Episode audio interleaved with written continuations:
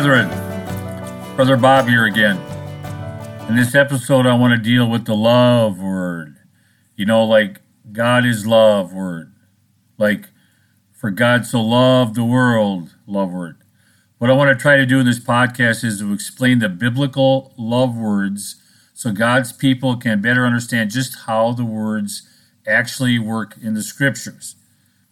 I believe the biblical love word, like the biblical word grace, is misunderstood and as a result abused by many in the church.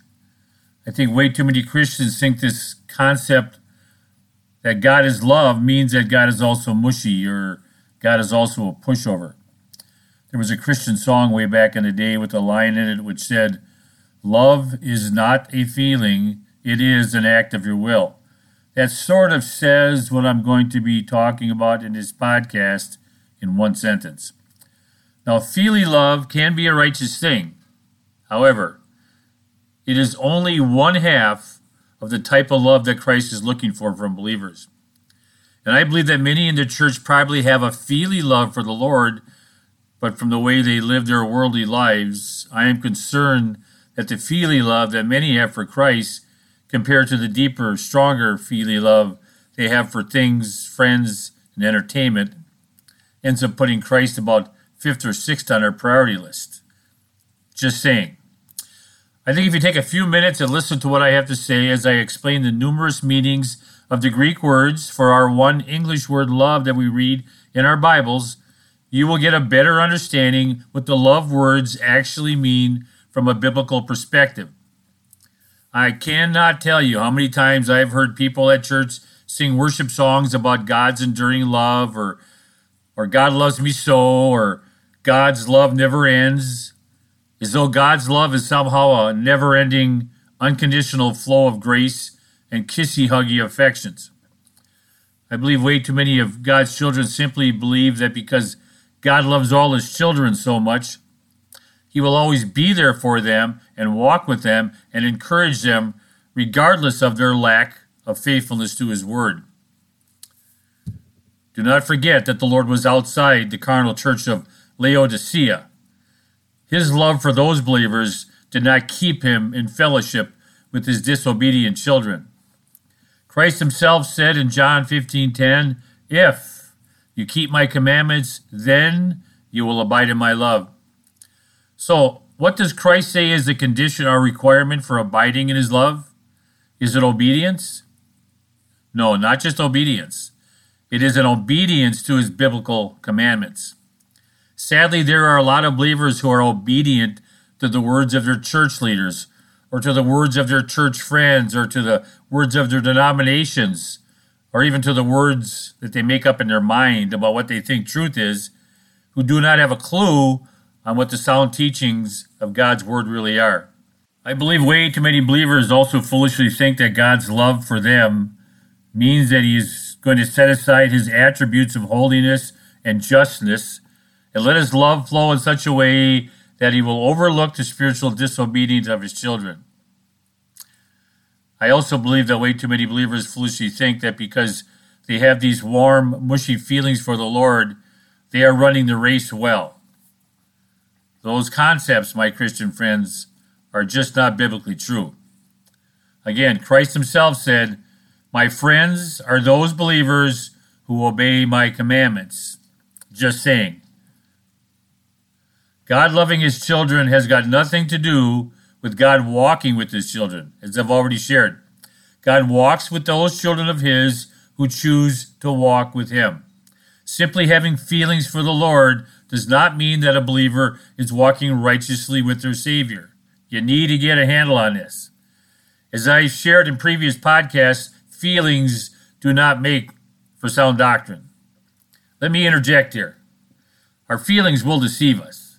Because of our ignorance of the different types of natural human love, we often let our feeling, emotional love for the Lord override or hinder our walk of love, which comes through an obedience to His Word. And because most of us have a sincere emotional love for God, we think that we are loving Him the only way He desires to be loved when we love Him emotionally, when in fact we are not even close to loving Him properly. I know that if I asked anyone at church on Sunday mornings if they love the Lord, they would all say, Of course I do. I have these warm, compassionate feelings for God. Now, in our secular snowflake woke society, most would think that type of feely love is what is most important to the Lord. It is not. While that kind of feely love is biblical, 1 Corinthians 16 22 says, If anyone does not have a feeling love for the Lord, he is to be accursed. This type of feely love is also fickle and fleeting. They loved Christ when he fed or healed them, but they hated him when he started teaching them things they did not want to hear. A love displayed that is based entirely on our feelings is a very roller coasterly love. When we are angry or disappointed with someone, those warm, friendly love feelings go away quickly. Now, in the scriptures, agapeo love, which is an action obedient love, is not based on our feelings, but our will.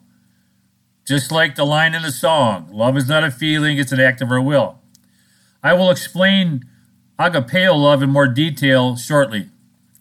I believe this feeling love for the Lord is where the Pentecostal like feeling churches mess up. You see, they believe feely things like lifting up holy hands or sharing superficial, pious sounding religious words or singing nice, emotional, feely good worship songs is all there is to pleasing God. Now, I said those things are not wrong unless they're just coupled with themselves. That type of feel good worship bypasses the need to worship the Lord in truth.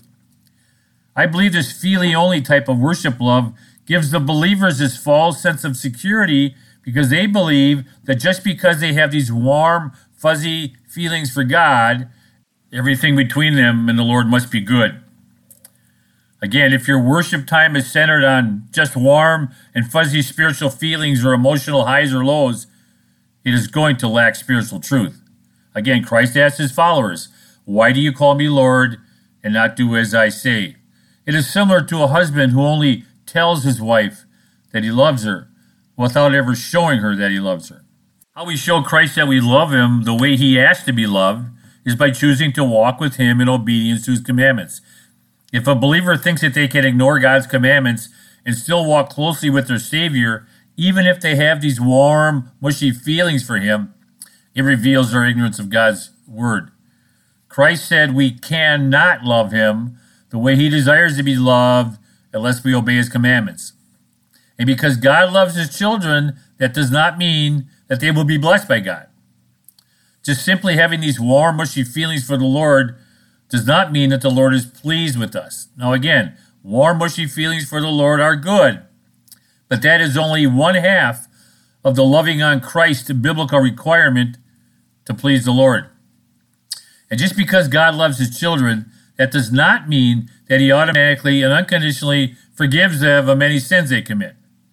Matthew 6 14 and 15 says, For if you forgive others for their transgressions, then your heavenly Father will also forgive you. But if you do not forgive others, then your heavenly Father will not forgive your transgressions either. There are those two big if and then words I like to talk about. Those verses that I just read were directed towards God's children, whom He loves, but whom He still rebukes or judges for being arrogant or unforgiving. What's love got to do with it? Remember that song? Brethren, the Bible says that God loves everybody. For God so loved the world, he gave his only Son. However, God loving everybody does not keep everybody out of hell, does it? God loves those souls in hell too. But God's love for those lost people did not save them from going to hell. Now, the Lord did offer his unconditional forgiveness love to the world through his Son's death at Calvary. God offered the whole world that unconditional love gift, no strings attached.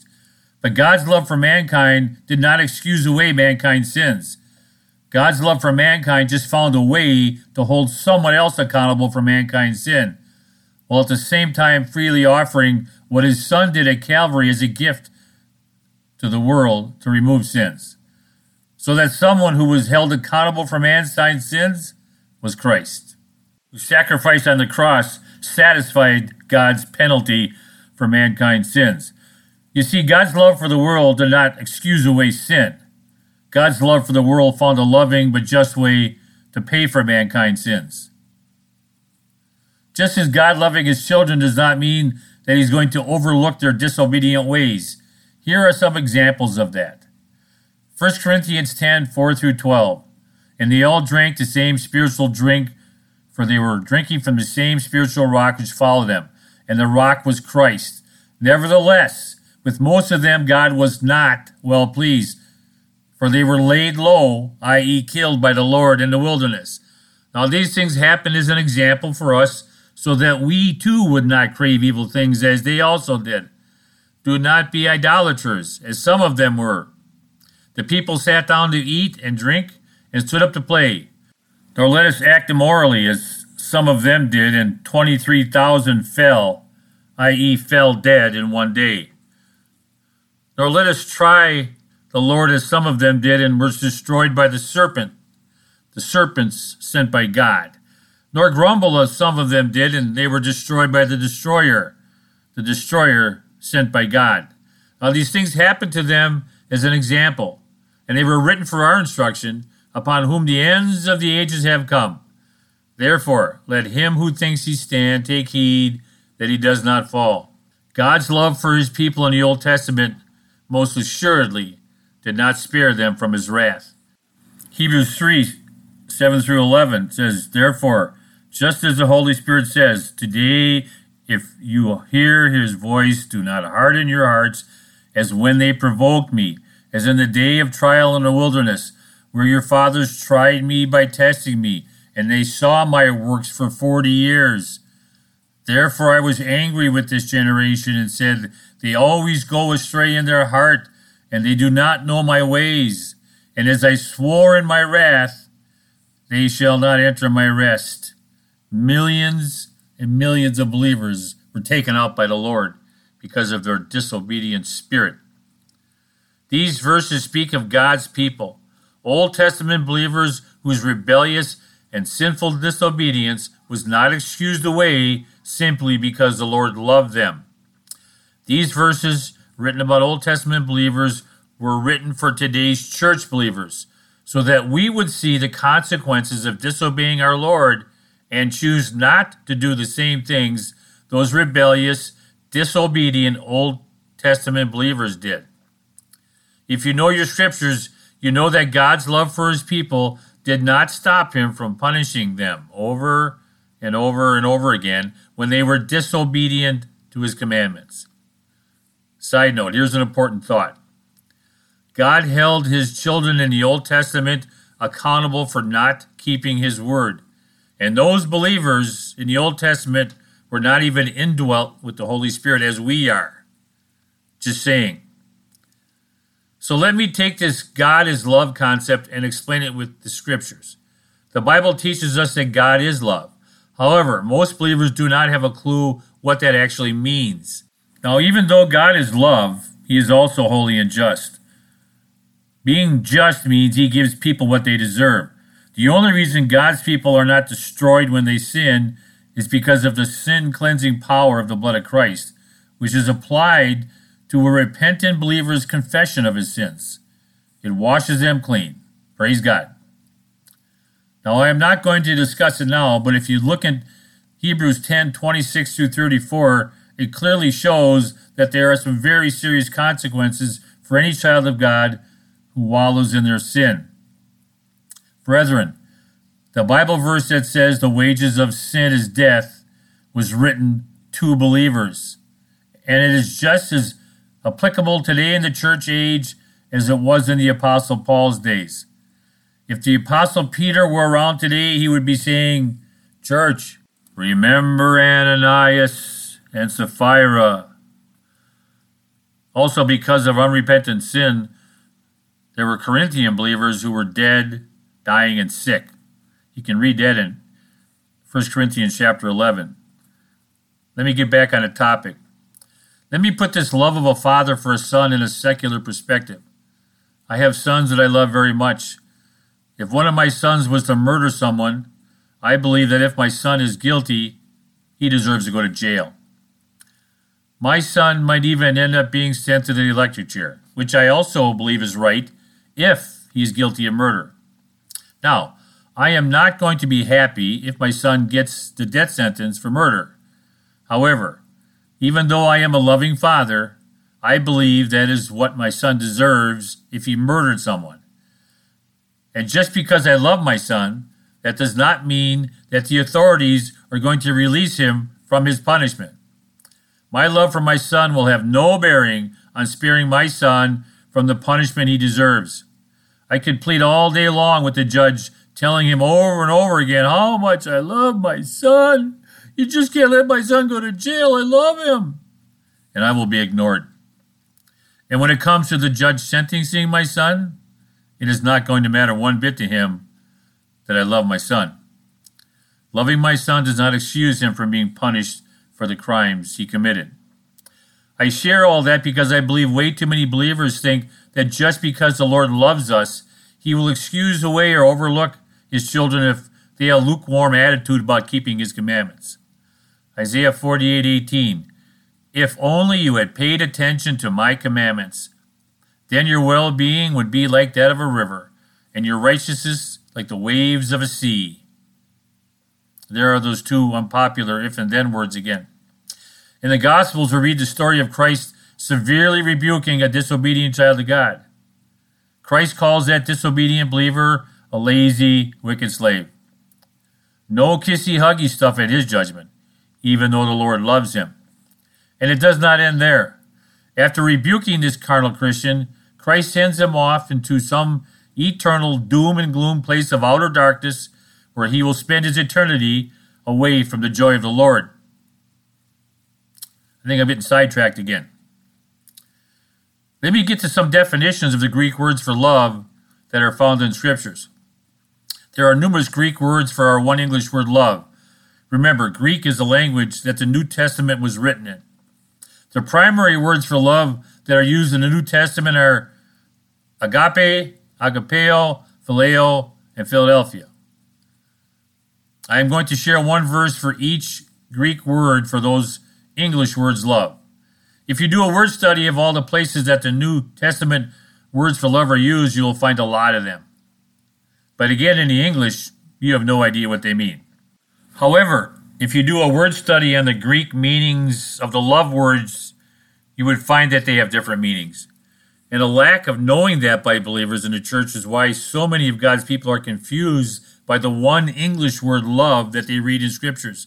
I truly believe that when most believers in the church read the English word love in the Bible, they, they associate the word with the American mushy, kissy, huggy meaning of love.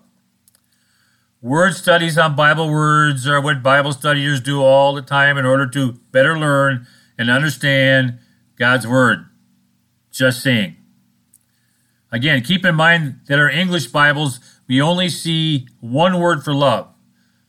This is why it is important to know your Greek and your grammar rules. The primary words for love that are used again in New Testament are agape, agapeo, phileo, and Philadelphia. I'm also going to add the Greek word storge, and I'll explain later what's going on with that. Here is an example of phileo love. Matthew 10:37. He who loves father or mother more than me is not worthy of me. He who loves son or daughter more than me is not worthy of me. The love words in this verse are a verb. That means that they're an action, love.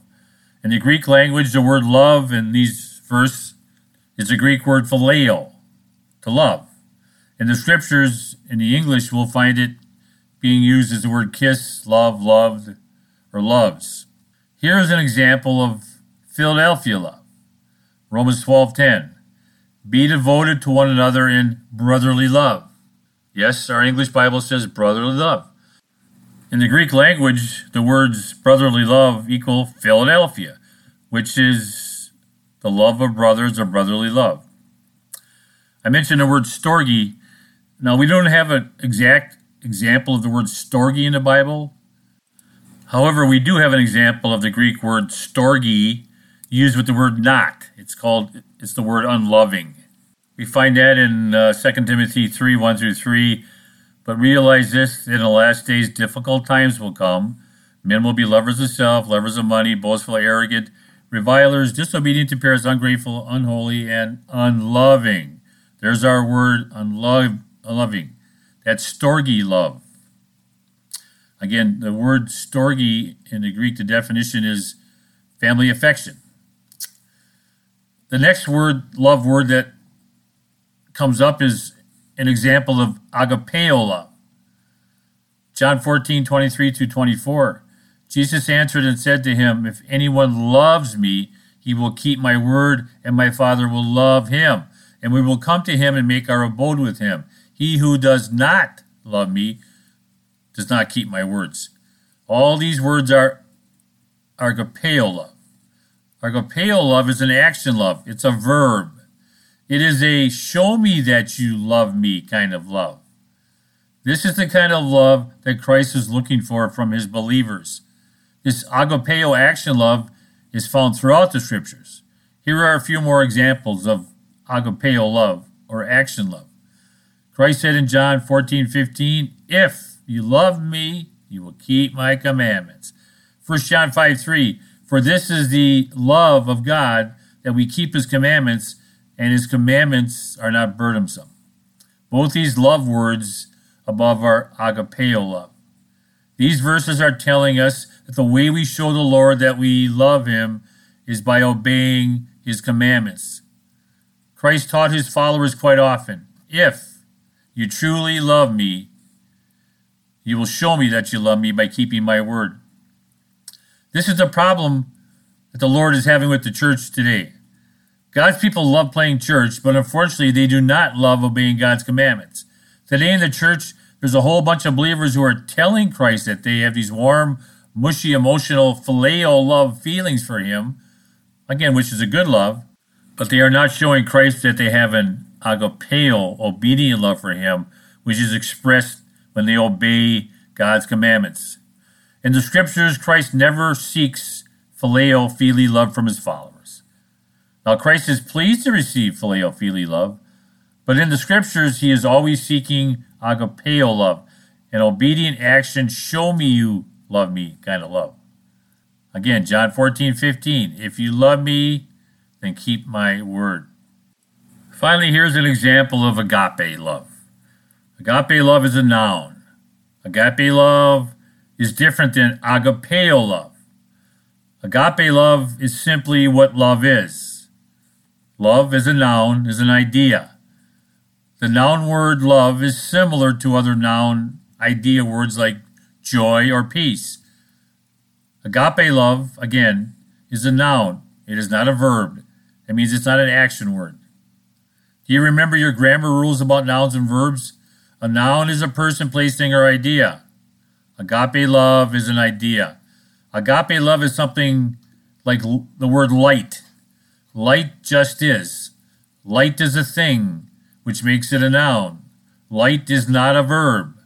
Agape love is a noun and not a verb. A verb is an action word. Agapeo love is a verb. Agapeo love is an action love.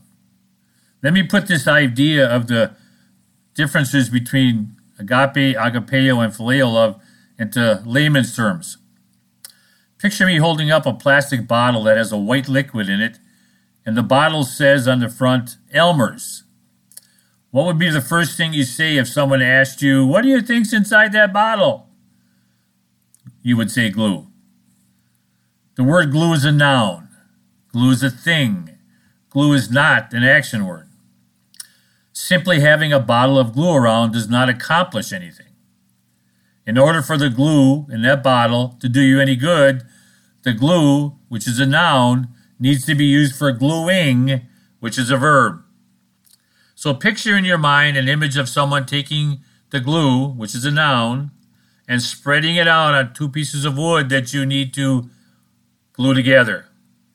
Glue together is a verb.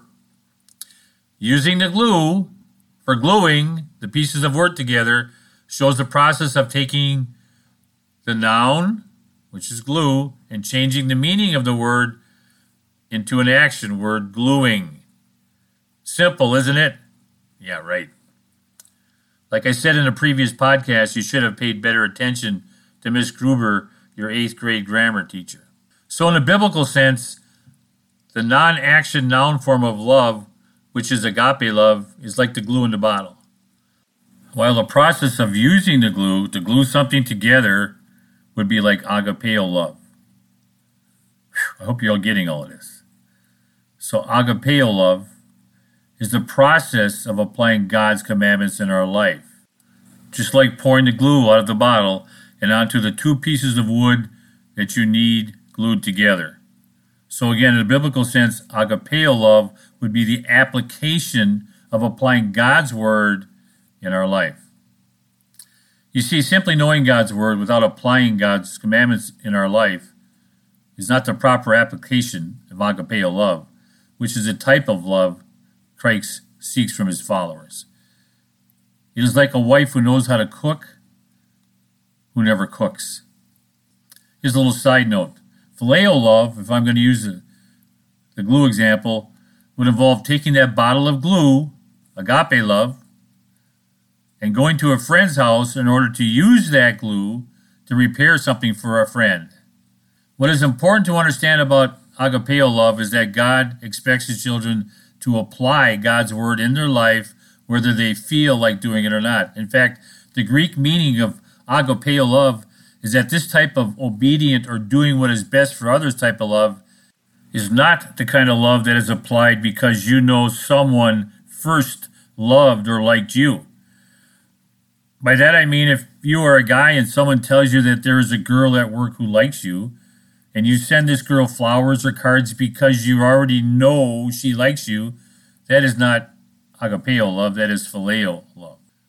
So, in the strictest sense, agapeo love does not originate because we were first loved. It's just something we do because it needs to be done. Let me put the concept of agapeo love into a perspective we can relate to. A lot of firemen and policemen died on 9 11 trying to save people way up on the top floors of those World Trade Centers. Those rescuers had no emotional, fili, filial love ties to those people who were up there. They had no idea who was even up there. Never met them people. Those firemen and policemen could have stayed away from those twin towers and said, Hey, I'm not going up there into that burning skyscraper in order to try to save them people. I don't even know them. If those rescuers would have stayed back, I'm sure they still would have had feelings for the people that were stranded up there. But feeling bad about people being stranded up in those office buildings did not save them. Those firemen and policemen showed agapeo love, which is an applied action obedient love that day. Well, this is the same kind of obedient agapeo love that God had for humans when he chose to suffer and die at Calvary in order to try to rescue us from hell. Bottom line, brethren, the Lord is discouraged that his people are only loving him halfway. You see, many in the church are like the husband who only tells his wife and never shows his wife that he loves her. I sincerely believe that the good Lord is sick and tired of all the lip service he is getting. Isaiah 29:13 And so the Lord said, These people say they are mine. They honor me with their lips, but their hearts are far from me, and their worship of me is nothing but man made rules learned by rote. God bless your friend in Christ, Brother Bob. Again, send any comments to B-R-O-B-O-B number four him at gmail.com. That's bro bob number four him at gmail.com.